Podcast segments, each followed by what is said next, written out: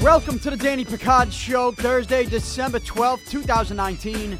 As always, broadcasting from the Beantown USA studio. Beantown USA is Boston's home for customized screen printing and embroidery. Get more information on their website, beantownusa.com. On today's show, I will preview Week 15 in the NFL. I'll give you Pic's Picks for Week 15. And I'm feeling great about my picks this week. Five games against the spread. Uh, there have not been too many weeks in this NFL season where I've told you I feel great about my picks, but I feel great this week for week 15. So make sure you stick around for that. I also have the playoff clinching scenarios for a couple teams here heading in to week 15. I'll go over those scenarios with you. I also have a few more thoughts on Patriots Spygate, the Cincinnati Bengals edition. I gave you my reaction to this story on Tuesday's live stream. But I do have a couple follow up thoughts. Uh, by now, you know how I feel. It's basically a non story. But as long as everybody who wants it to be a story, and as long as everybody who wants the Patriots to get caught cheating, as long as they keep it a story, then it's a story. So I have a few more thoughts on that. I will share those thoughts. And baseball's winter meetings are taking place this week in San Diego, and some major moves have been made. I will react to those moves and I'll tell you what they mean for the Boston Red Sox here during this off season. Some people trying to say that the Red Sox should be what's the word they using? Rebuild. They they think the Red Sox should rebuild this off season. What? I will tell you why I think that is crazy. All of it today presented by DraftKings. You can play for free at DraftKings.com or on the DraftKings app by using promo code PIC, P I C that's promo code PIC, P-I-C. You can play for free this Sunday in the $1 million play action contest for week 15 in the NFL. 1 million in total prizes, $100,000 going to first place. You can win $100,000 this Sunday by using my promo code to play in a free contest. Imagine playing in a free contest and winning $100,000. Not a bad Christmas gift, right? Well, use my promo code PIC, P I C. That's my Christmas gift to you. Promo code PIC, P I C, at DraftKings.com. Welcome to the show on this Thursday, December 12th. Uh, I just, before I get into it, I want to tell you if you have not heard already, I am running a charity video game tournament on Saturday, December 21st. It'll be held at Southie Bowl local bowling alley in Southie on Broadway. Um, it'll begin at noon, and the video game is Madden. You know, the football game, NFL, Madden, Madden 20. It'll be on the Xbox One. Um, there will be a special prize to the winner. I will be revealing that prize later today, actually. So follow me on social media at Danny Picard, and also subscribe to my YouTube channel, youtube.com slash Danny Picard. I will be revealing the special prize that the winner of this tournament will get. It's called the Christmas Bowl. It's the second annual, so this is Christmas Bowl 2. And it benefits Boston Children's Hospital this year. Uh, specifically, it'll benefit the Seacrest Studio and Entertainment Center inside the hospital for the kids. They have this awesome studio set up and this awesome entertainment center and the money that we will raise for this video game tournament on Saturday, December 21st. That money, those proceeds will go to Boston Children's Hospital and more specifically the Seacrest studio inside the hospital. Uh, so I hope you can join us. If you can't join us and you still want to donate, go to my website, dannypicard.com. Uh, I have the Christmas Bowl link there, as well as the link to my fundraising page on the Boston Children's Hospital website. So um, make sure you show up. If you're looking for something to do on Saturday, December 21st, it should be a good day. It should be a fun day. It should be an all-day affair. The Patriots play at 425 that day. It's the game against Buffalo on Saturday. It's a Saturday game. So uh, they have a bar up there. We got bowling lanes. You know, if you want to bowl a little bit, in between, you want to play in the tournament, sign up for the tournament on my website, or if you just want to come up and watch the Patriots game and maybe put some money towards a couple raffles, make sure you do that Saturday, December 21st at Southie Bowl. It is Christmas Bowl 2. Please join us. And if again, if you can't join us and you still want to donate, you can get that link for my fundraising page to donate on my website, dannypicard.com. So, um, that's what we got there. Also, Christmas, it's right around the corner. And if you're looking for some last minute gifts, the perfect place to get those gifts are at teepublic.com. teepublic.com slash stores slash Danny Picard. That is my merch store. You can get my merchandise. Danny Picard Show t shirts, uh, Make Southie Great Again t shirts, not just t shirts, you get sweatshirts.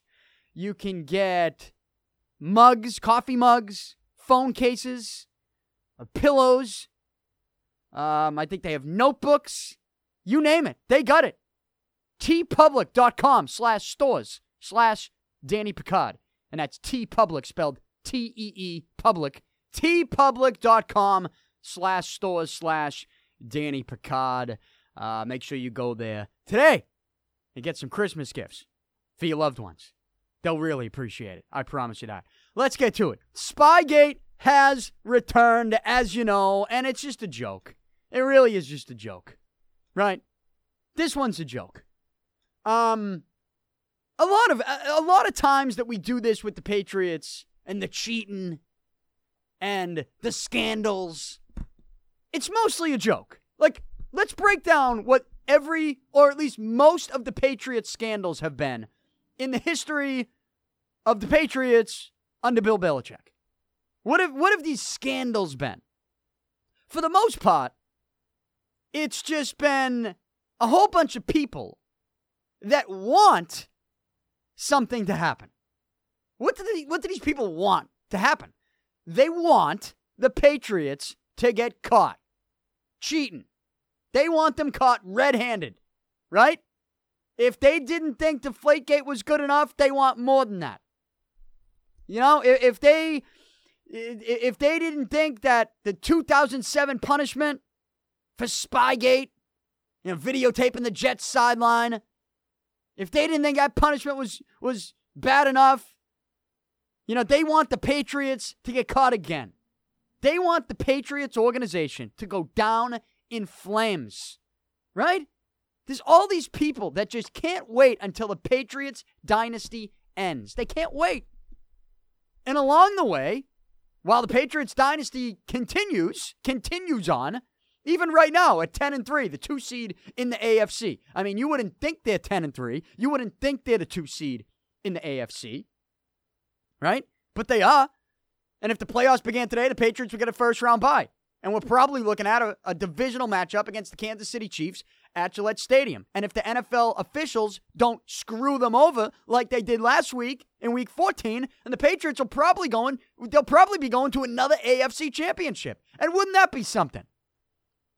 That would be something that nobody wants outside of New, outside of New England that is. Nobody outside of New England wants the Patriots to get to the AFC championship again.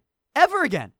They want the Patriots dynasty to go down in flames. So whenever there is something that these people who want the Patriots dynasty to go down in flames, who want to see the Patriots get caught cheating, whenever there's something that they can latch onto that gives them fuel to their Patriots hating fire, they will latch onto it and they will turn it into something that it's not.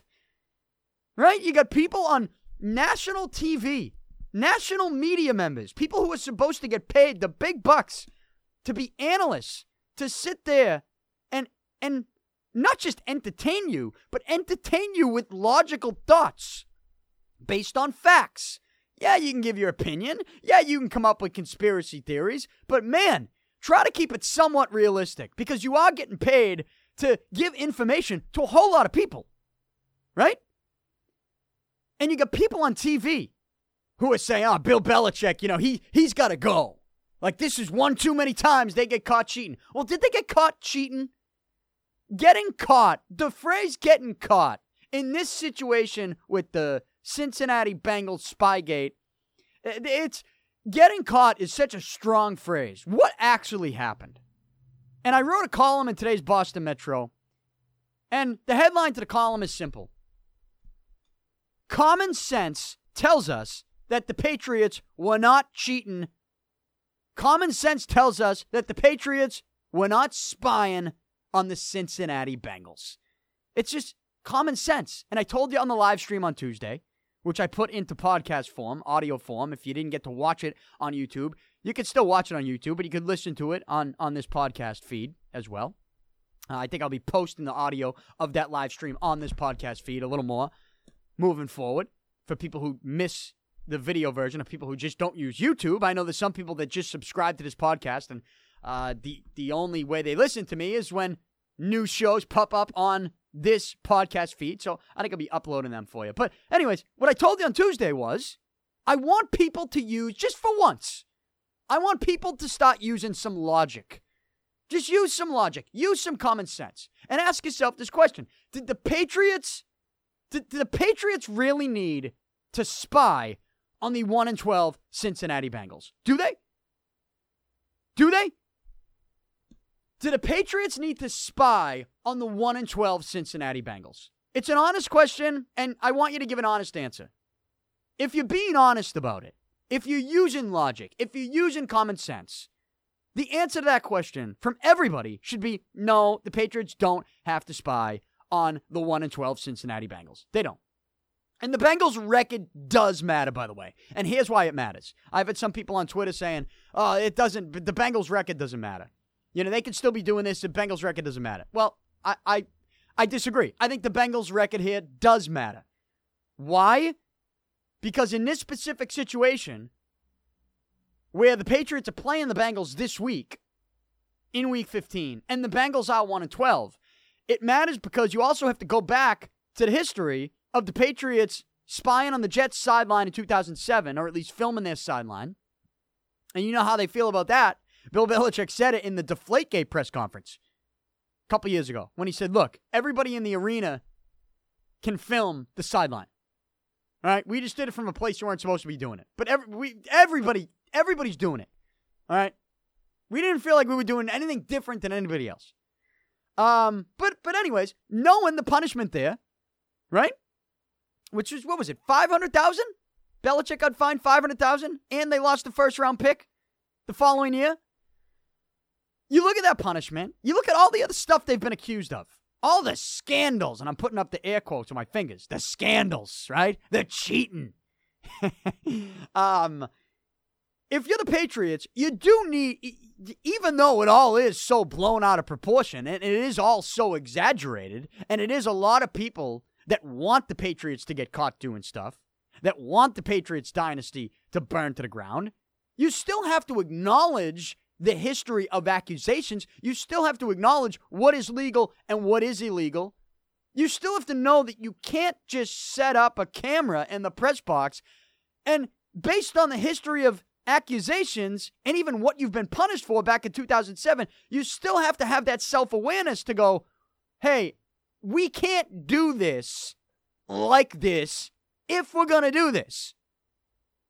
And again, uh, this is me. I'm trying to use common sense here. I'm trying to use common sense.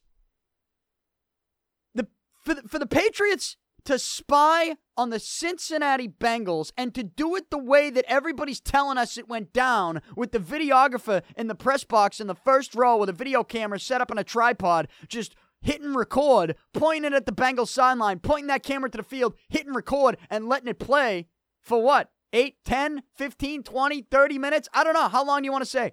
The Athletic reported that it was eight minutes, but I'll get to why that's an exaggeration as well. People are uh, getting crazy about that when they shouldn't. I'll explain that in a minute. But I'm telling you, the Bengals' record matters because you play them the following week, and to do it in the fashion that the Patriots r- recorded this, you know, recorded the field and got this video, it's blatantly obvious you are risking way too much to get really no reward. Like, the risk is way too high. And the reward, there isn't even a reward. Because the Bengals are 1 in 12. What's the reward there? It, it's nowhere close to the risk the risk is way too high. The Patriots are not spying on the Cincinnati Bengals. They're certainly not taking that type of risk in the fashion that they're being accused of spying on the Bengals. Like, let's all try to use some logic here. I get what people want. People want the Patriots to get caught red handed. Up, they're doing it again. They're stubborn. Bill's being Bill. Belichick's being Belichick. You know, he's going to go out and steal his signals any way he can. He doesn't care about the rule book. They should kick him out of the league. This, these are things that these people want. It's we live in a world right now where in sports, in politics, any type of news, it's all opinions. It's all hot takes, right? Like, it's very rare that you can turn on the TV or the radio or a show and you can just get facts, straight facts. It's very rare. Even shows that, that make it look like they're giving you facts, it's not factual. Stuff is exaggerated. They make it look like a fact, but it's not a fact. It's based on an opinion that is exaggerated based on some type of bias that that the person who created this fact, this exaggerated fact has. There's a bias there. And there's a lot of bias against the Patriots in the sports media world. Most of it nationally, there is some locally. You know, the media members who, who hate the fact that Belichick never gives any information at these press conferences unless it's Friday and you're asking about a punter from 1975. they just hate that. You know, they deserve better. They're owed more than that. Belichick, if anything comes up, we are, you know, we're going to help burn this thing to the ground. Here he is, red handed, spying on the Bengals. He's got the videotape. He's in the front row of the press box. They're doing it again. Kraft Sports Productions. Man, it's just, it's foolish. It's foolish. I don't know. I have, I have a little bit more respect for the Patriots and Belichick, knowing that the Bengals are 1 and 12, knowing that the risk was stupidly high that you're taking if you're actually going about it this way to, to steal something, to get some type of edge on the Cincinnati Bengals, whether it's in this game or next season. Like you're doing it in a blatantly obvious fashion that's so obvious to me, where there's so much risk based on the obvious fashion that, that you're getting this film. There's so much risk. It outweighs the reward to a point where there's no reward and the risk is so high that it would be the dumbest thing I have ever seen in the history of sports for an organization to do it the way the Patriots are being accused that they did last weekend. And again, you know the story by now. The videographer was following a Patriots advanced scout, the advanced scout for a series, a web series called Do Your Job. And this episode was following this advanced scout. So obviously they go to the game that that that he's at which is scouting the Bengals, who the Patriots play the following week. And I think, honestly, what happened was exactly what the Patriots statement said. This videographer who has no ties to uh, the football side of things, right? No no ties to football operations. Um, strictly somebody that was brought in to film this. And when you're filming the advanced scout, well, you want some footage of what the advanced scout is looking at, don't you? No, the way they should have gone about it is let's get some video from the NFL from this game that we can get the you know that we can toss in. We can we can get that that footage to toss into the show. Instead, what this videographer did was he decided to set up shop and for a little bit start recording the field which included the Cincinnati Bengals sideline. This tape was confiscated because the Bengals officials saw it and said, What the hell's going on here? The Bengals actually sat there and videotaped this kid. Video, there's tape of the tape. There's videotape of the videographer filming the field. And the NFL's all over it. The NFL's investigating. Roger Goodell talked yesterday on Wednesday, and, uh, you know, there were league meetings. Goodell said, the investigation is going to go on. We got to make sure we get it right and there's going to be he made it sound like we're not going to get a decision on any type of punishment this season. Like it could linger through the playoffs and into the offseason. I don't know. I don't know. But i think if you want to look at this logically the videographer messed up. This videographer messed up. He shouldn't have done this. But i honestly think It was as simple as this videographer has no idea what's going on, doesn't know the history of Spygate, doesn't know the NFL rules, and it's so blatantly obvious that I think he knew so little of the NFL rules and the history of the Patriots and the history of the accusations that he just didn't even think twice about the fact that he was doing something wrong. And people will say, well, why didn't the advanced scout who saw him do it? Like, why didn't why didn't he jump in and say anything? Well, I don't know. Maybe the advanced scout thinks this is an episode on me. Here's what this kid's doing. Like that's not my job. That's his job. I'm doing my job. He's just he's just following me around. I'm not the lead production guy for this show. I don't know what's going on. I'm just doing my job.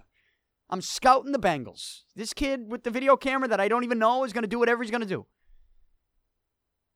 Yeah, I think it's as simple as that.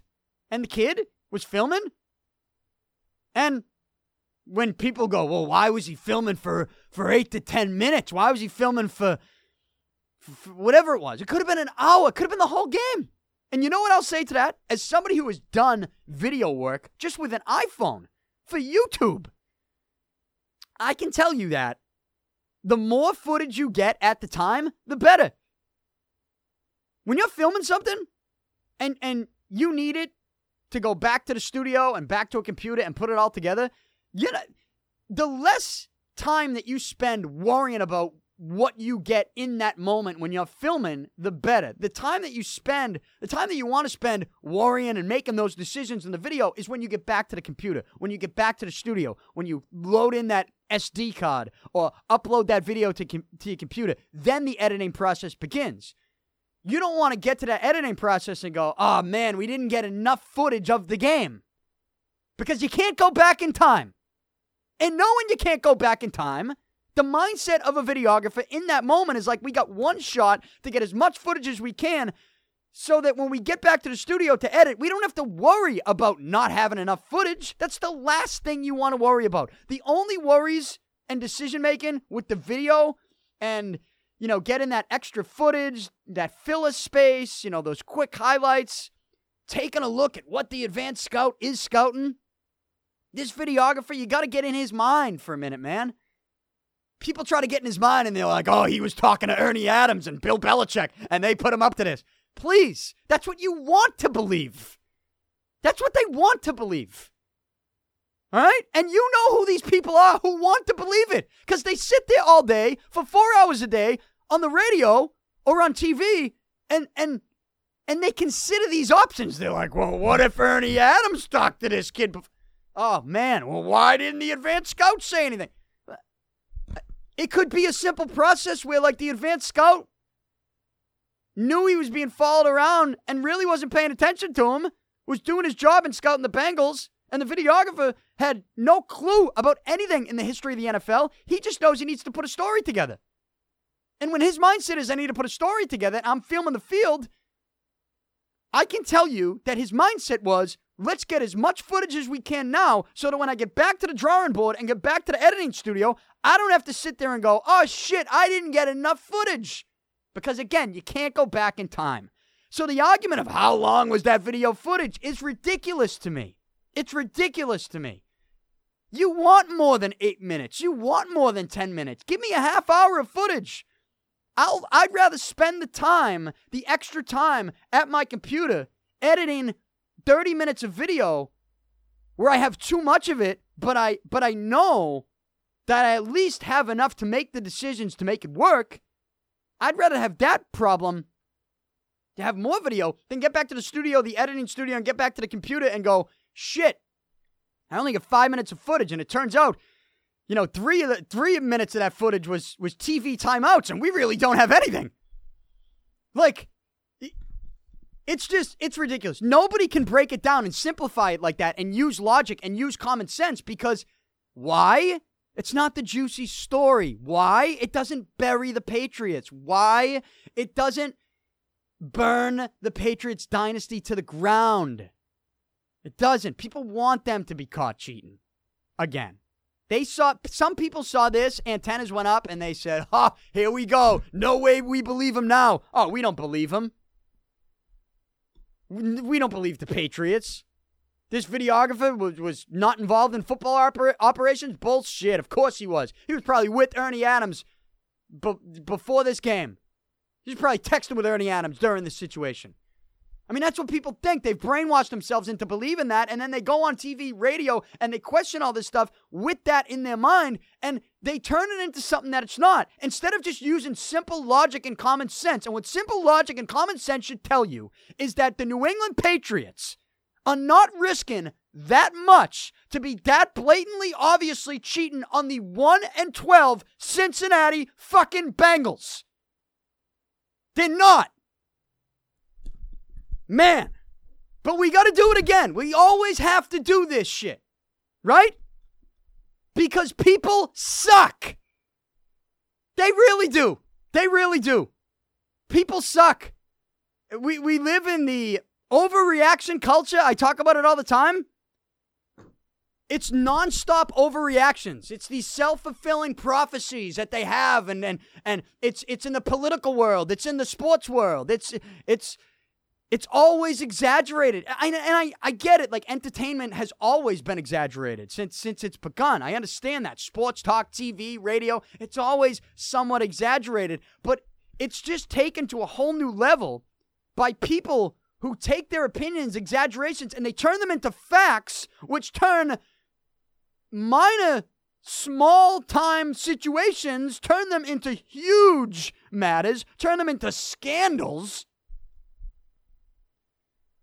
and like I just don't want to I just don't want to do it anymore. Like I just don't want to do Patriots spying, cheating scandals. It's ridiculous. It's the most ridiculous thing in the world in the history of sports. It is.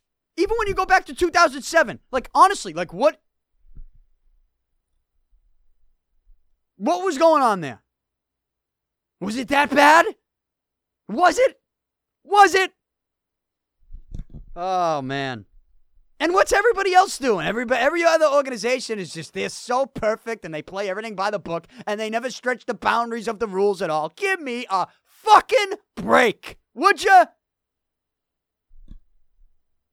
But you know, you th- these companies hire these people like ESPN. I watched a clip yesterday. I don't even know who the kid is. I tweeted it out though. He's on the left side of the screen as you're watching it. Dan Le Batard's in the middle. He's to the right of Dan Le Batard. I don't. I honestly don't know who this dude is. But they're putting him on ESPN. Like, dude, you're on ESPN. You're in a very prominent spot right now where there are a lot of people watching and listening to you. So when you say something that's ridiculous, there are going to be a lot of people that believe you because they take ESPN seriously. This dude is sitting there going, well, I went back and I watched the Do Your Job series like the journalist that I am. And what I saw was this series was a joke. And you could come up with the idea that perhaps they created this series just as a as a way to disguise the fact that all they're really doing is stealing signals. It's like, are you kidding me? Like you ESPN lets this stuff on their TV. It's insane. That's insane. And I, you know, I didn't get the. I don't think he was joking around. But that's that's an example. The, the example I gave on the on the live stream on Tuesday was Dianna Russini, who's all over this story, and she's tweeting about and again, it was reckless reporting from the beginning. Again, why was it reckless reporting? Because people heard Patriots, video camera, opposing sideline, and they connect those dots and they go Patriots spying on their next team, on their next opponent. Patriots spygate, get caught again. It's dangerous. It's reckless. Didn't stop Dianna Russini from speculating. Two hours before she was speculating on this, there was a tweet that she was tweeting about Tom Brady talking to Odell Beckham Jr. after the Patriots Cleveland game at Gillette Stadium in week eight. And she was reacting to Odell Beckham Jr.'s and, and all his talk about his injuries, and they're having a situation with uh, the Cleveland organization, how he should have had surgery before the season, and there's drama with Cleveland. and how it doesn't look like Odell Beckham Jr. is going to be staying in Cleveland. And Dianna Russini, two hours before all this Patriots Bengals stuff that she's reporting and speculating on, she's tweeting about speculation that Brady, when talking to Odell Beckham Jr. after the game, wasn't talking about Gisele or Uggs. What did you think they were talking about? Dot, dot, dot. That's what she says. Speculating on what two people were talking about. Like, you're a reporter for ESPN. That's reckless. That's reckless. Um, but you wanted that drama. She wanted, she wants Odell Beckham Jr. drama with the Patriots, right? She wants all that. Eventually, if, if that were true, you know what they would want? They would want tampering. They would want, oh, Patriots tampered with Odell Beckham. That's what they would want. They would imply that. They would speculate that. They would speculate. Speculation, reckless reporting. It's happening again with the Spygate situation with the Cincinnati Bengals, but it really just is a common sense, logical, just harmless situation that obviously could make somebody curious based on the history of accusations and the Spygate that happened before. But man, it is a whole lot different when you consider what the Patriots were actually doing with this videographer with the web series on the website. You're doing it from the press box in front of everybody. It's so blatantly obvious. You really think the Patriots are spying on the Bengals right in front of everybody? Do you? There's no way you honestly could believe that. Unless you want to believe it. Unfortunately, a lot of people want to believe it. And so they've turned it into not just believing it, but twisting it into a fact. The Patriots were spying on another team. So let's talk about it the rest of the season. Right? I tell you what, I, Belichick must have been pissed. One. Two, he is getting more bulletin board material. And if there's anything that the Patriots could use this season because their offense is struggling so much, they could use bulletin board material. And they're going to get it. Oh, they, I mean, they're getting it. They're going to get it. They're getting it with this. They're getting it with the fact that everybody is just throwing the bouquets at Lamar Jackson. Uh, they're getting it because they're the, the two seed now, and, and the ref screwed them last weekend. Uh, there's all this talk about Tom Brady. There's renewed talk on his future. And um, they're going to get the bulletin board material. So uh, maybe the rest of the league should actually be scared about this. Should be scared about this Spygate stuff. But it is, you know, it pisses me off because it's just like the last thing I even want to. I don't even like mentioning the the phrase Spygate. It's I hate it. I hate it. I mean, we did it. I did it last year in baseball when I I reported on the Houston Astros getting caught spying on the Red Sox. I do I do think it's a whole lot different. They, they got caught. Their goal and their purpose and intent was to spy on the team and steal signals from the team they were playing in the playoffs in that series. And they did it the series before. The Patriots are not risking everything to get no advantage over a team that doesn't even want to win. The Bengals are 1 and 12, so the record does matter because the risk is so much greater than the reward. I could see if they would if they were filming this you know, against the Chiefs a couple weeks ago, then maybe you got maybe you got something. Right?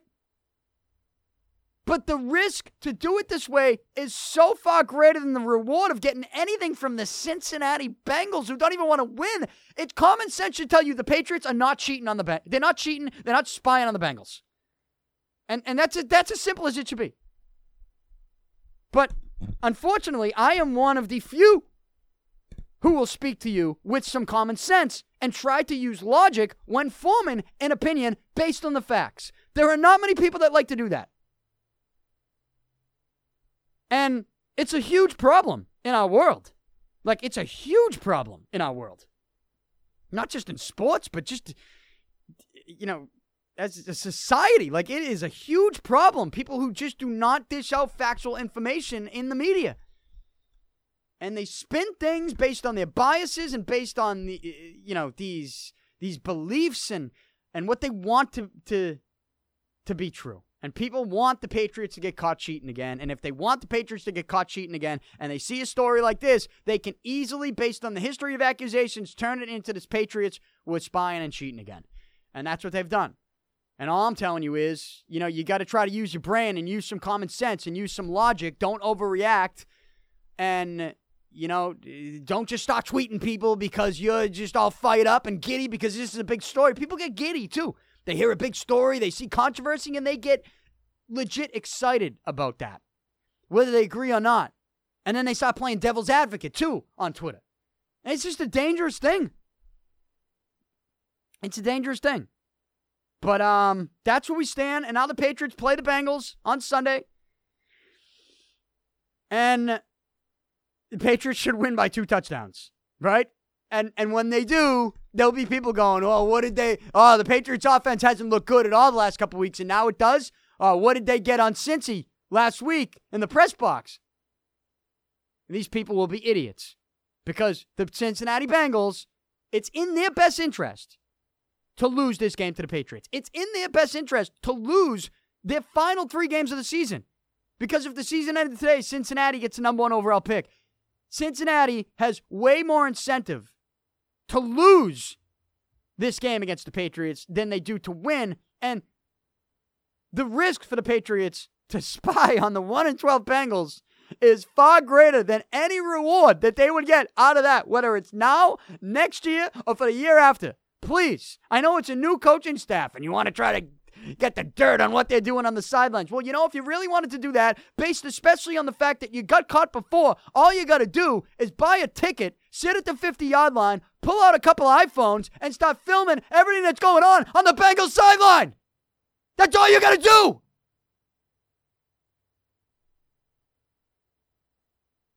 But some of you idiots out there can't comprehend that. I say this all the time. They think these guys are dumb. They think Belichick is an idiot. They think Tom Brady is stupid. Do we honestly believe that Tom Brady is going to, like, if I have to hear another person, if I have to hear another person tell me that Tom Brady is going to play for the Chargers next year,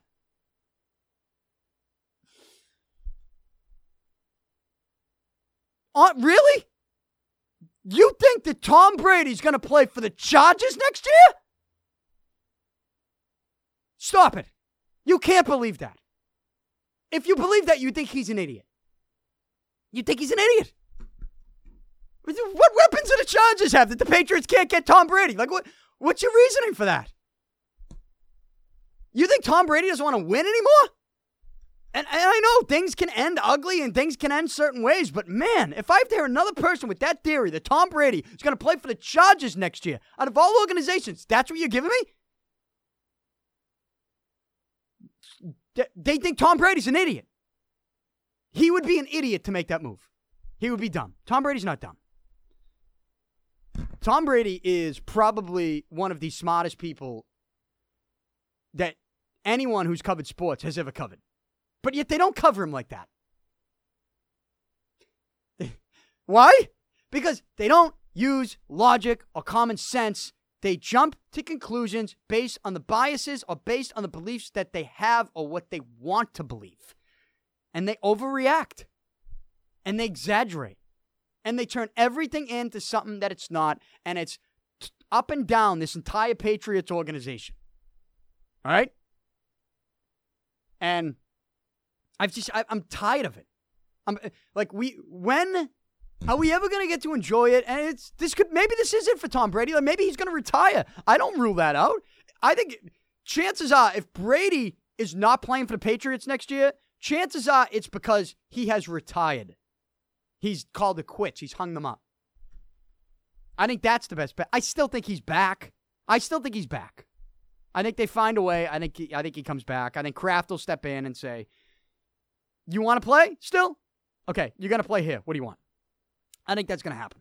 And anything that you hear from here on out, don't rule out the fact that Tom Brady might be using a media member or two in order to try to get his negotiation out there, right? He wouldn't be the first person to use a media member or two, even if it's a respected media member. And that media member who's well respected might know that he's being used, but doesn't care because at the end of the day, it's all about getting those hits, getting those page views, getting those downloads, getting those views. That's all, getting the ratings. That's all it is. That reporter might think he's getting used, might know he's getting used, but why would you care if you're the reporter? I know I wouldn't in that situation. Tom Brady? Tom, let me know what message you want to send to the public. I'll help you out. You know? You just make sure you're going to write the book with me. When we're writing the book, you write it with me. I get that book. That tell all. You got me and you. Me and you, Tommy. Me and you, TB12. That'll be the biggest moneymaker we've ever had, either one of us. The Tom Brady tell all book. I mean, I'm just telling you that if this is it for the for the for Tom Brady in New England or in football at all, I just want to enjoy it. But now we got to. I got Kellerman. I got Shannon Sharpe. Anybody else? Is Rob Parker around? Who's the other kid? Nick Wright. I got this other boob on ESPN yesterday next to Dan Le talking about conspiracy theories. Like, can you let me just enjoy? Can you let me enjoy something? Let me enjoy the Patriots. Let me enjoy Tom Brady's career with the Patriots just once. We can't do it. They won't let us do it. We got to talk about the bullshit. We got to talk about exaggerated bullshit 24 7, 365 with this fucking team, and it sucks because they will go down as the greatest dynasty in the history of sports based on all factors involved the sport, the salary cap, the, the time that, that these guys are playing where athletes are so big and strong and fast, you factor all of it in. The Patriots have been able to manage the the and keep up the greatest dynasty in the history of sports. And yet all we've done this entire time is have to deal with exaggerated bullshit nonsense because people want the dynasty to end.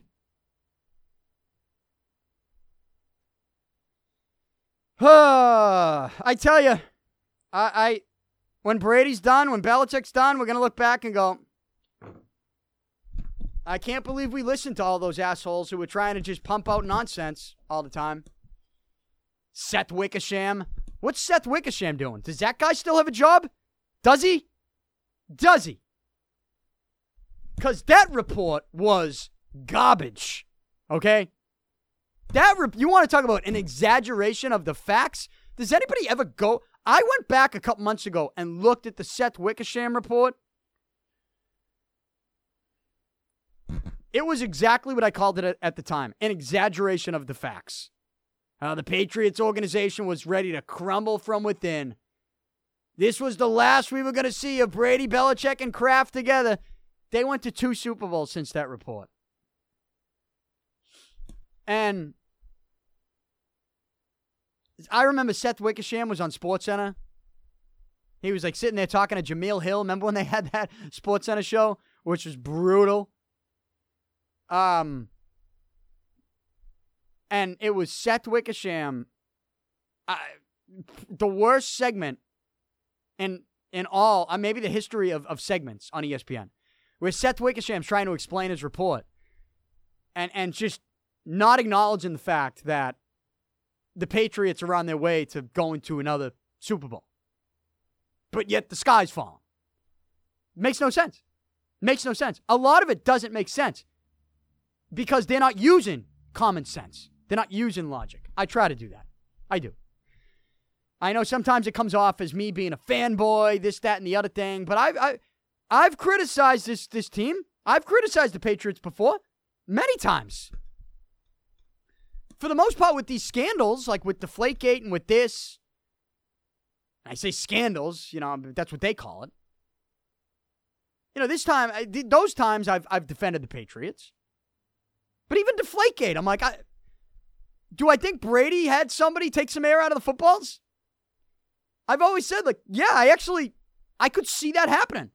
But based on the facts, using logic, use, using the fact that the officials were pumping pumping the footballs up on Tom Brady to be over the PSI level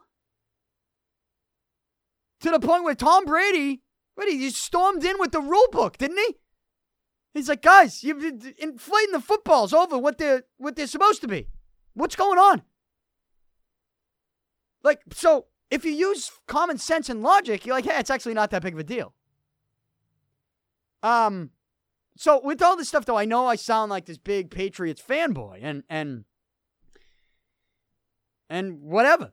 I've criticized them before. Like I've criti- I criticized Brady. I remember the last time I criticized Brady was I criticized him hard after Edelman got caught with PEDs and he was working out with Guerrero and then Brady the way he answered questions after that, storming out off the podium or storming out of that media session like a a 10-year-old girl, like stomping stomping her feet saying I didn't do anything wrong.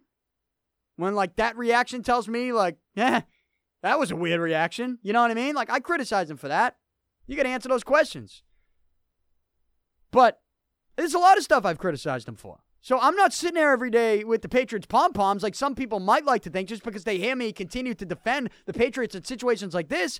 I'm just defending the Patriots in situations like this that is so ridiculous to other people, that become ridiculous in other people's eyes, where they spew this garbage and twist the facts into something that they want to believe and something they want to be true. When if you actually break it down for what it is, it's like it's actually not that big a deal. If you use your fucking brain, you'll figure that out.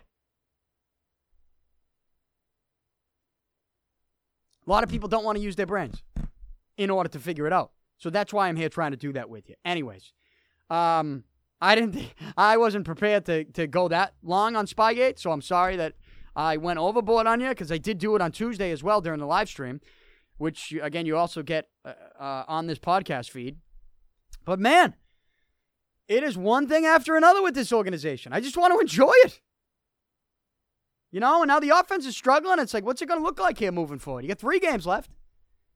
You, you got to win all three if you're the Patriots, because you got to assume Kansas City's going to win out. And if Kansas City wins out, they'll be 12 and 4.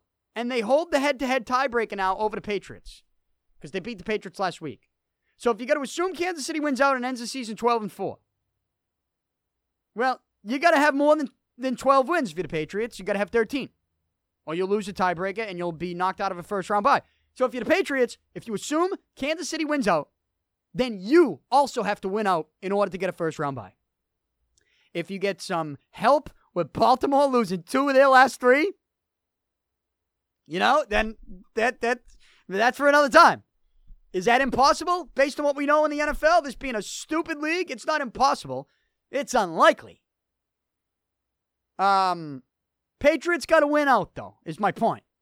They got to get to 13 and 3. They're in Cincinnati, then they're at home against Buffalo, and then they're at home against Miami.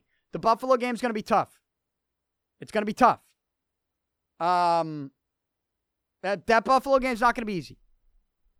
Buffalo's in a dogfight for a playoff spot. They got flexed to Sunday night football this week against Pittsburgh. If Buffalo wins, they get a playoff spot. But nothing's guaranteed to them if Pittsburgh beats them. Because right up there behind, you got Tennessee on the outside looking in at 8 and 5. You got Cleveland still alive, by the way, though Cleveland Cleveland should be rooting for Buffalo to beat Pittsburgh to battle for six seed because Cleveland needs to win out at six and seven and get a whole lot of help. You know, it's it's unlikely Cleveland gets in, but mathematically they're still alive. But my point is, Buffalo is playing they're playing for the five seed. And, you know, even if they beat Pittsburgh on Sunday night and they get to 10 wins, um, you know, I, you still got to keep the Buffalo still has to keep playing to get the five seed and, and, not the six seed. So Buffalo, my point is Buffalo will be playing for something in two weeks. If you're the Patriots, you got to win out. Cincy, Buffalo, Miami, it's doable. I think it's likely they will win out but we'll still have questions after these three games about the offense. So we got questions and issues, anyways. And you add this new Spygate situation to the mix, and it's just a whole lot of bullshit that I really, man, like, trying to enjoy a team that's going to probably get to the AFC Championship again. And we just can't do it. We can't do it. And it sucks. But that's where we're at. Um, week 15, it will begin. Thursday night football. Baltimore hosting the Jets. Baltimore's a 16 and a half point favorite in this one. 16 and a half point favorite at home, hosting the Jets. Week 15 will end on Monday Night Football with New Orleans hosting Indy. New Orleans, an 8.5 point favorite against Colts in New Orleans. And the Sunday Night Football game of the week is what I just said Pittsburgh hosting Buffalo. Pittsburgh, a two point favorite. Uh, this one was flexed into Sunday Night Football. The original Sunday Night Football game was supposed to be Minnesota in LA against the Chargers, but the Chargers have been eliminated, so NBC's like, we don't want that one. We'll take the we'll take a game that's basically a playoff game between Buffalo and Pittsburgh. It's a good call. It's a good game. I will be watching that. We'll be watching that. Um, that's week 15. And as I told you, here in New England, we are focused on the Patriots in Cincinnati. Patriots a nine and a half point favorite. Though I did look at the Patriots spread next week against Buffalo. Patriots already a six and a half point favorite next week versus the Bills at Gillette Stadium. Patriots six and a half point favorite there. I told you clinching scenarios. What are they? Here are the teams that could clinch. Well, the teams that have already clinched something. Baltimore clinched the playoff berth last week. Kansas City clinched their division, beating the Patriots last week. Um, then you got New Orleans. They were the first team to clinch anything. They clinched their division in week 13, two weeks ago. So those are the teams that have clinched something. Here are the teams that can clinch something in week 15. Baltimore can clinch their division with a win. With a win over the Jets. And they'll get that. They'll probably get that. They win and they get the division. Or they can clinch the division if Pittsburgh loses to Buffalo. One or the other. But I think Baltimore will beat the Jets, so they'll probably clinch the AFC North. Uh, Baltimore can clinch a first round bye with a win and a Patriots loss. A win and a Kansas City loss, and then a tie and a Kansas City loss. So we'll, we'll just we won't talk about the ties. Baltimore can get a first. Baltimore's going to get a first round bye, so we know they're going to clinch that. Even if it's not this week, they'll do it the week after or the week after that. Um, Baltimore can clinch home field advantage throughout the playoffs, so they can clinch the one seed with a win and a Patriots loss and a Kansas City loss. Kansas City plays Denver. If Baltimore beats the Jets, the Patriots lose to Cincinnati, and the, it's that's not going to happen. So we that's so Baltimore Baltimore's not going to get um home field advantage throughout the AFC playoffs with that. It's just not. That's not going to happen. Um, though, is that right? Baltimore wins, Patriots lose. Yeah, yeah. If the Patriots lose, Baltimore wins, Baltimore gets number one seed. All right. But that's not going to happen this week. We'll move on. Buffalo, they can clinch a playoff berth with a win over Pittsburgh. So win if you're in, if you're Buffalo. Patriots, as we know, once again, can clinch a playoff berth with the win. Win and get in. Get in. We know they're going to get in. Over in the NFC, Green Bay can clinch a playoff berth with the win and a Rams loss. Green Bay plays Chicago, and the Rams are in Dallas. So that's Green Bay. They can clinch a playoff berth with a win and a Rams loss. San Francisco can clinch a playoff berth with a win or with a Rams loss or with a Minnesota and a Green Bay loss. We'll just say with a win for San Fran. I don't think those other things are going to happen. They play Atlanta. They should beat Atlanta. They should clinch a playoff berth. That's San Francisco. And then finally, Seattle can clinch a playoff berth with a win and a Rams loss a win and a Minnesota loss, a win and a Green Bay loss, and a Minnesota tie. There's just a lot of stuff there. Minnesota needs to win and get some help to clinch a playoff spot. So those are the clinching scenarios for Week 15 in the NFL, which brings me to Pic's Picks that I give every single Thursday on this show. Five games against the spread. Let's do it. Hit the music. Pic's Picks for Week 15 in the NFL presented by DraftKings. You can play for free at DraftKings.com or on the DraftKings app by using promo code PICK, P-I-C. That's promo code PICK, P-I-C at DraftKings.com. Pick number one. I'm, I told you in the intro of the show, I'm feeling great about my picks this week.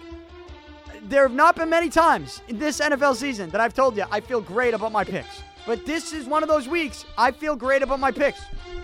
So let's do it. Pick number one. I got the Patriots minus nine and a half over the Cincinnati Bengals. This game is in Cincinnati Sunday at one o'clock. It is on CBS. Um, I don't assume we're getting uh, Nance and Romo, right? They're not going to do the Patriots Bengals game. Though, with the new Spygate allegations, uh, maybe they do make their way down for this one, knowing that a lot of people are going to be interested to see what dirt the Patriots got on the Bengals sideline filming them last week. Give me a break. I already told you on this show we should be done with this Spygate. The Patriots, please use some common sense. They were not spying on the 1 and 12 Cincinnati Bengals. The Bengals have the number one pick in the draft if the season ended today. There's no incentive for the Bengals to win any game in their final three. They want to lose out. Get that? They want to lose out. They're not going to tell you that. They might not even try to show you that. But deep down inside, that's what the Bengals organization wants, is hoping for, and is praying for. Cincinnati wants to lose. They want the number one overall pick. Do you blame them? I don't. So here's what's going to happen the Patriots are going to snap a two game losing skid by going to Cincinnati and whooping the Bengals, and they don't need video footage from the press box the week before to make that happen. The Patriots win this game by two touchdowns. They're 10 and 3, at least two touchdowns. They're 10 and 3. There's a 0% chance they lose. The only question is, do they cover? And like I told you, they'll cover because they win by two touchdowns. The spread's only 9.5. Um, when it comes to the spread, the Patriots haven't covered a spread since, what, week 11. A 17-10 win over Philly, and I think the spread was like, it six? Like they just, they just barely covered, right? Um, so they haven't covered a spread since week 11. They've lost two straight. You got Spygate. They're the two seed in the AFC. With a win, they get in the playoffs. There's, there's just a lot of bulletin board material. There's a lot of reasons for the rest of the league to be scared of the Patriots right now, even though the offense is struggling. This could be a game, though, where they figure some things out. It should be a game where Mohamed Sanu maybe figures some things out and does something for the Patriots offense. For once. It's against his old team, the Bengals, the team that drafted him. Is this the game that we go, there it is, Brady to Sanu? That's a difference maker. That's going to open some things up for Julian Edelman, which is going to open even more dump offs to Jimmy White underneath. Is this the game? We'll see. Either way, the Patriots' punt blocking unit will probably help the Patriots to win this game by two touchdowns. They will. They'll cover. Give me the Patriots minus nine and a half over Cincinnati on Sunday at 1 o'clock. Then I'm going with the Cleveland Browns, a two and a half point favorite over the Arizona Cardinals. This game is Sunday at 4:05 in Arizona. Both teams are under 500, but only one of these two teams is still alive in the playoff race, and that's Cleveland at six and seven. They've won four of their last five games. There is some drama with the Odell Beckham Jr. situation. He's injured. Baker Mayfield was talking about it, saying, you know, ba- Baker Mayfield basically crushed his own medical staff, saying, you know, Odell should have had, they should have made him have the surgery, you know, before the season. Whatever the case may be. From the outside looking in, it doesn't feel like Cleveland is all in on this moving forward. But results are results. And like I told you, Cleveland has won four of their last five. They got to win this game. All right. They don't control their own destiny because they could win out. The, since uh, the Cleveland Browns could win out, get to nine and seven, finish nine and seven, and they still might not get in. They need some help.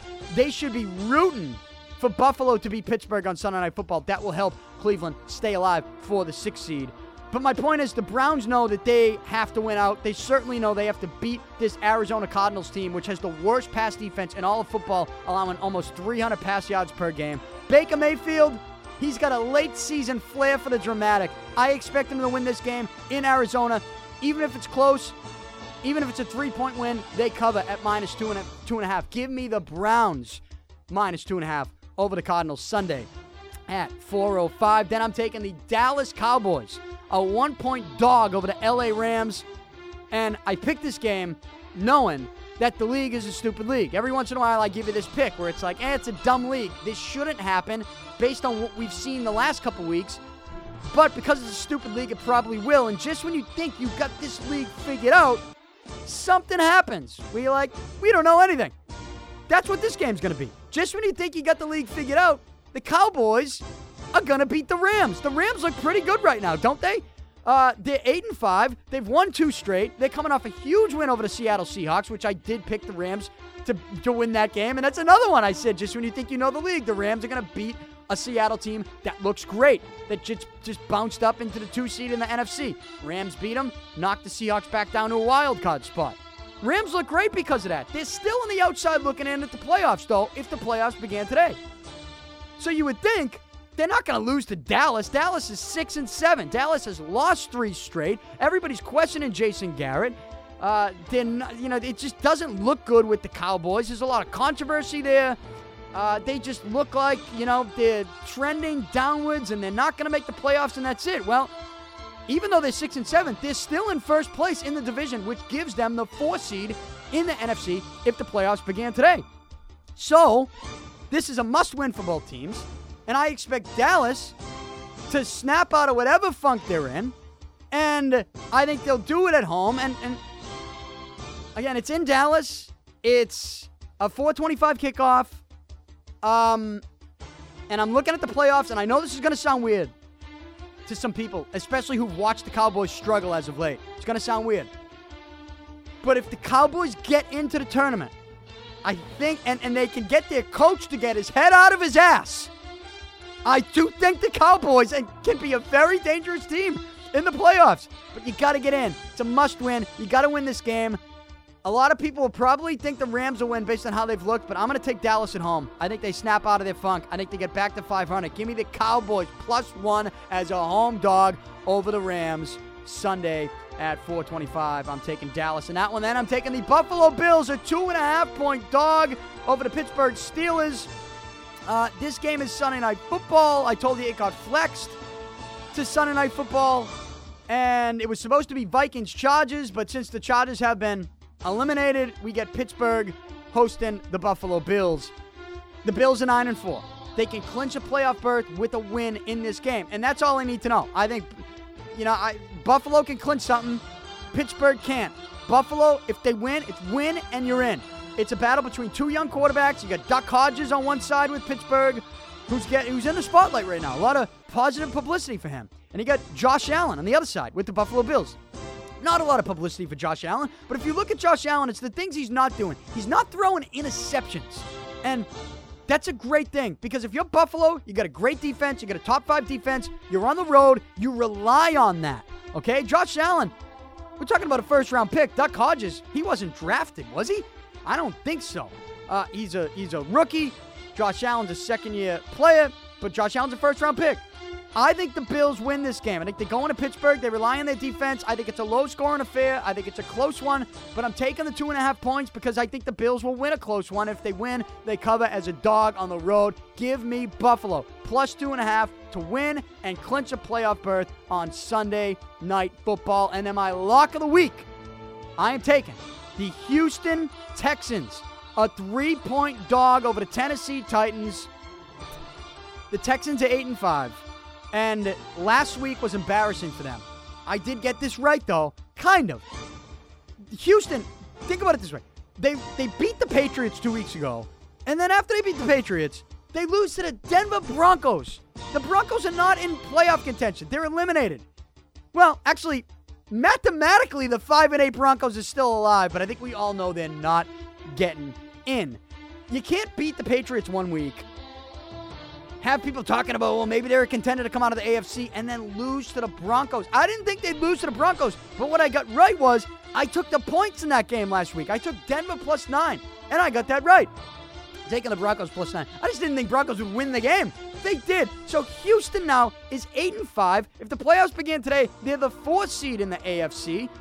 But I mean, they have the same record as ten- Tennessee. So now they're in a dogfight for the division. And this game is Sunday at 1. It's in Tennessee. But I just think that Houston, top to bottom, is a much more dangerous team. Uh, the Tennessee Titans, look, you can't deny what the Titans are doing, right? Titans are eight and five. They've won four straight, but still, this pick is easy for me. It's a bounce back win for Houston. They have more weapons. They're more dangerous. I know it's on the road, but man, they're an underdog in this one. Eh. An underdog? Houston should feel disrespected.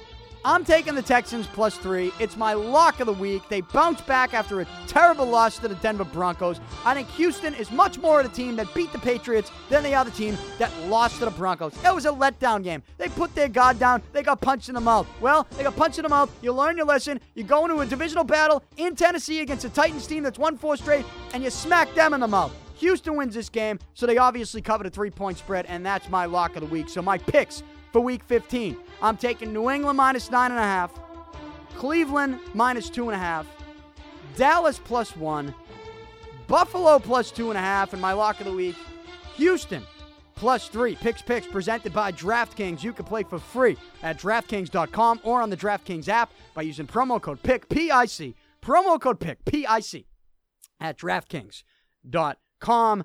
So, uh, that's what we got. Those are the picks. That's NFL Week 15 in a nutshell. Pretty much all you need to know. Um, I told you I would close out the show with some thoughts on Major League Baseball because the winter meetings taking place this week in San Diego, and there are some big moves being made. And just contract signings. And these contract signings do affect, or, or possibly could affect, what the Red Sox do here moving forward. But the three big signings this week, huge signings, here they are. One, you got Stephen Strasburg returning to Washington on a seven-year, $245 million deal. 245 mil for Stephen Strasburg over seven years. That's 35 million per year. Now, he's 31 years old. He turns 32 next season in July. Um, so usually I'd be like, hey, seven years is good. But seven years for a guy who's going to turn 32 in the first year of this deal? Eh. That's a lot. I guess the only good thing you could say about Washington here is in this deal, this 245 mil, 80 million is in deferred money. And that deferred money, that 80 million, which is basically takes out 11.4 million per year from the 35 million per year 11.4 mil of that is taken out which then gets paid to him a total of 80 million gets paid to Strasburg after this contract ends from the years 2028 to 2030 so it's uh, it's a little complicated but let's just break it down this way. It's a seven-year, $245 million deal. It's 35 million average annual. Uh, he's currently 31, turns 32 next year. And you look at that and you go, well, David Price is making 32 mil over the next three years. So don't tell me that he's overpaid when you get someone like Strasburg making more per year than David Price and locked into a longer term contract. And so you know, maybe this does continue to open the door and gets us closer to a David Price trade. Something that I told you I want to see happen. I want to see the Red Sox do that. I want to see them move his salary. Um, a, a, contract like this to Strasburg, I definitely think.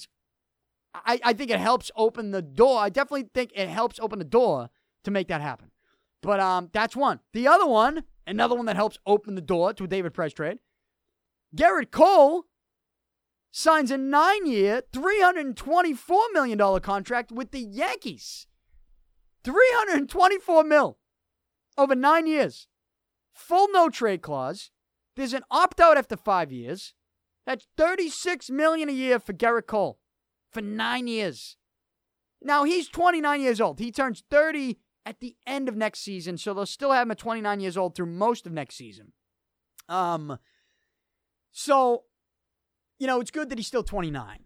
But still, nine years is a lot, man. 36 million a year is a lot. That's the highest. That's the highest average annual. Previously, the highest before that. Well, it was Strasburg. No, it was it was Trout. 35.5 million a year. Well, now you get Gerrit Cole, 36 million a year.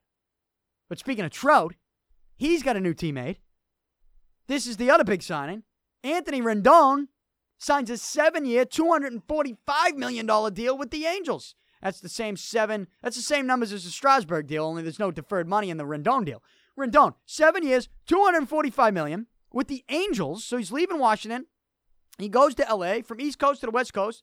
Um, you know, and he goes from the Nationals to the Angels.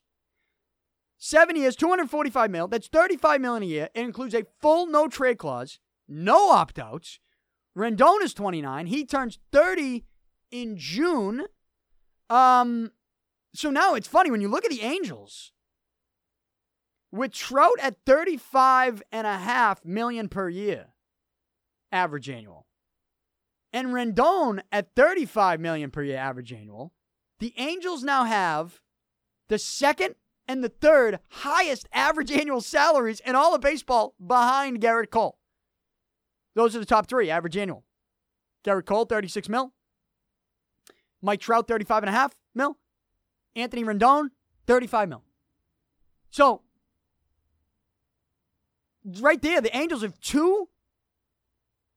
They have the second and third highest average annual salaries in baseball. Wow. That's something. So uh, those are the big deals. And and I asked the question, how does it affect the Red Sox and what their mindset is and what they could do? Well, I think it affects the Red Sox because one, I mentioned David Price. You know, if Gerrit Cole's making 36 mil a year and Strasburg's making 35 mil a year, you know, if there's a team that wants a starting pitcher in his 30s that, you know, wasn't going to give the seven, eight, nine years to somebody and keep somebody around till they're 38, 39 years old, and they weren't going to pay someone 35 mil a year, well, they might be able to get the the starting pitcher in his mid 30s for a little less than those guys for a shorter term contract. Yeah, they might have to trade something, but I do think there are going to be some teams that are like, man, we whiffed on Cole. Um, we whiffed on Strasburg. You know, we think Bumgarner is going to want just as much as those guys, if not more. And we it might be in our best interest to talk with the Red Sox about a David Price trade because Price is making less money for the next three years. Um, it's only for three more years. It's not like he's going to be uh, an elderly man by the end of the contract. I mean, the rest of his contract, he'll be 34, 35, and 36 years old. So it's not, you know, it's almost better that, hey, we're not going to have Gerrit Cole or Strasburg till they're 38, 39 years old. We're only going to have David Price till he's 35 36. And so I think all, those moves now might open the door for some team that whiffed on those guys to say, well, maybe the better deal is to trade with the Red Sox. And maybe we could talk the Red Sox in to add in a younger piece to that trade. And we end up getting a better deal in a trade with the Red Sox than we would have if we signed one of those pitchers in Cole and Strasburg and maybe got handcuffed with those huge contracts in seven, eight, nine years from now. So I, I think that these contracts do make it possible and make it. I think it gets people thinking more about trading for David Price. And even the fans that were tweeting at me that were saying you can't move Price's contract. I think now even those people have to look at it and go, eh, you know what? Maybe you can. Maybe you can. Maybe you can trade Price's contract. Do you have to add someone into a trade? Yeah, you might. And I've told you, like, if you want to throw in a Benintendi, you know, you could do that. If it means having another team take on all that contract. Or if you just want to trade Price, like if the Dodgers sit there and go, Bumgarner, if he wants the world on a 10 year deal, and we're just not giving it to him. We're not going to be locked in a Bumgarner for 10 years. So, and and I I don't think he'll be asking for that, but I'm exaggerating for the purpose of this argument, which is like, if Bumgarner is asking for a crazy amount, a team like the Dodgers might say, well, let's just trade a prospect or two that we don't, that, you know, it's a prospect. Let's trade a prospect or two to the Red Sox and just take Price's contract. And we'll be adding another starting pitcher. That's got the whole postseason thing. You know, he's got, he's got that monkey off his back. You know, let's bring Price in. I think you could see that. I think you could. I think you could see something like that happen. Now, with Rendon, This is interesting because you got to look at that 35 million a year. Here's the deal. I need to know what Mookie Betts wants. People are on Twitter, they're saying Mookie wants this, that, the other thing. You know how you find out if you're the Red Sox? You make him an offer. And don't tell me the Red Sox have made him a legitimate offer because if they did and he said no, it would be in the Globe the next day. Okay? It would. Or someone would get it. The Red Sox would leak that out. And their strategy might not even be to leak it to the Globe because then it would look a little too dirty. And then maybe you do lose Mookie Betts. He gets pissed off at you. If you're the Red Sox, if you offered Mookie Betts 300 million over 8 years, which is more than Rendon, right? Again, Rendon, 7 years, 245 mil. Mookie Betts is like, I want to make more than that. So, automatically, it's at least 8 years. It's more than 245. So let's just say 300 and I've already played this out for you, this contract that I would offer him. But we'll do it again now that we know Rendon. We'll call it 300 over eight years. That's 37 and a half mil. That's a record setting average annual value salary. If you offered Mookie Betts that right now, and he rejected a $300 million deal over eight years, which would give him a record setting and the highest average annual value in all of baseball, you're saying to Mookie Betts, we are going to make you the highest paid player in baseball every single season. Yeah, it's not the highest total contract. You know, Mike Trout, what was Mike Trout? 420 over 12? Uh, yeah, it's not even Bryce Harper's at 330, 330 mil overall. Um, yeah, it's not Gerrit Cole, 324 mil. But it's more than Strasburg. It's more than Rendon, and we're using Rendon right now. You know? It's more than Arenado. Um, and we're going to pay you 37 and a half mil per year. You want opt outs? We'll give you opt outs. But if they offered that to Mookie Betts and he rejected it, we would hear about it. Because if I'm the Red Sox and he rejects that, I'm leaking it to someone. Maybe it isn't the Globe because then it looks too obvious that we're doing him dirty. Because maybe then there still is a negotiation and a chance to negotiate. But if he rejects 300 mil over eight years, if I'm Chaim Bloom, who am I texting? Who am I texting? Hey, uh, let me pull up Sean McAdam. Hey, uh, Sean. Yeah. Uh, listen, I need you to run with something anonymously. You're speaking to an anonymous person. But Mookie Betts has rejected. Sources tell you Mookie Betts has rejected a $300 million deal over eight years, which would make him the highest paid player per year and give him the highest average annual salary in Major League Baseball. He rejected that. Please run. Thank you. Anonymous GM. That's what I would do. And I think they would do it too. The fact that they're not tells me they didn't make that offer to him. And don't give me, well, he's going to reject that anyway, so why would you make it? No, no, no. You make it so it's on the record, baby. If you think that Mookie is long gone and he is out and he is not coming back and he wants 475 million over 15 years, or at least that's what he's asking for, and and you know you're getting nowhere close to that, and rightfully so, you don't get close to that. This is a this right now is a PR battle. Right? Who gets out of this looking the best? If you're the Red Sox, he rejects 300 million from you over 8 years. Send that baby out. Send that puppy out. That's this is going to someone. This is getting out there. They're talking about that on sports radio. They're talking about that on TV and podcasts and writing about that in columns all over the, the sports world and in New England. You're going to say we look bad? Mookie Betts is gone. You're going to blame that on us? We made him a contract that would have paid him mo- the most money, average annual, than anyone in the game. How's that on us? That's how the Red Sox would look good. They know that. But that hasn't been leaked yet. So if it hasn't been leaked, they haven't offered it yet. So make the offer if you're the Red Sox. If they don't, we you know, we hear all this luxury tax stuff, but again, like the, the purpose of trading someone like David Price is to free up some salary, along with the salary that you're shedding. I mean, Rick Porcello's not coming back. He just signed a one year deal with the Mets. It was a one year, 10 mil? All right, you shed some other salary. Um, and you know, maybe there's someone else you move. Maybe, right? Maybe you move Jackie Bradley Jr. Like, but people are trying to tell me that the Red Sox need to rebuild. Rebuild? That makes no sense to me. Then, if it makes sense to you, maybe we just have a different definition of rebuild. Trading David Price is not a rebuild. And I actually I responded to Lou Merloni, um, who who tweeted the one of the he was one of the people who tweeted the rebuild things, and I responded. I said, "Rebuild." The Red Sox, a majority of the Red Sox lineup, most of the Red Sox lineup right now, forget about pitching staff. Most of their lineup, you know, if I'm thinking, if you're putting Chavis at first, if you're getting Pedroia back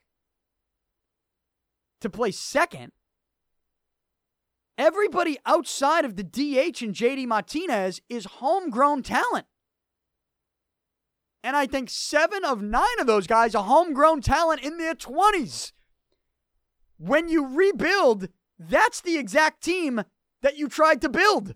The one the Red Sox currently have, which is a lineup filled with homegrown talent in their 20s for the most part.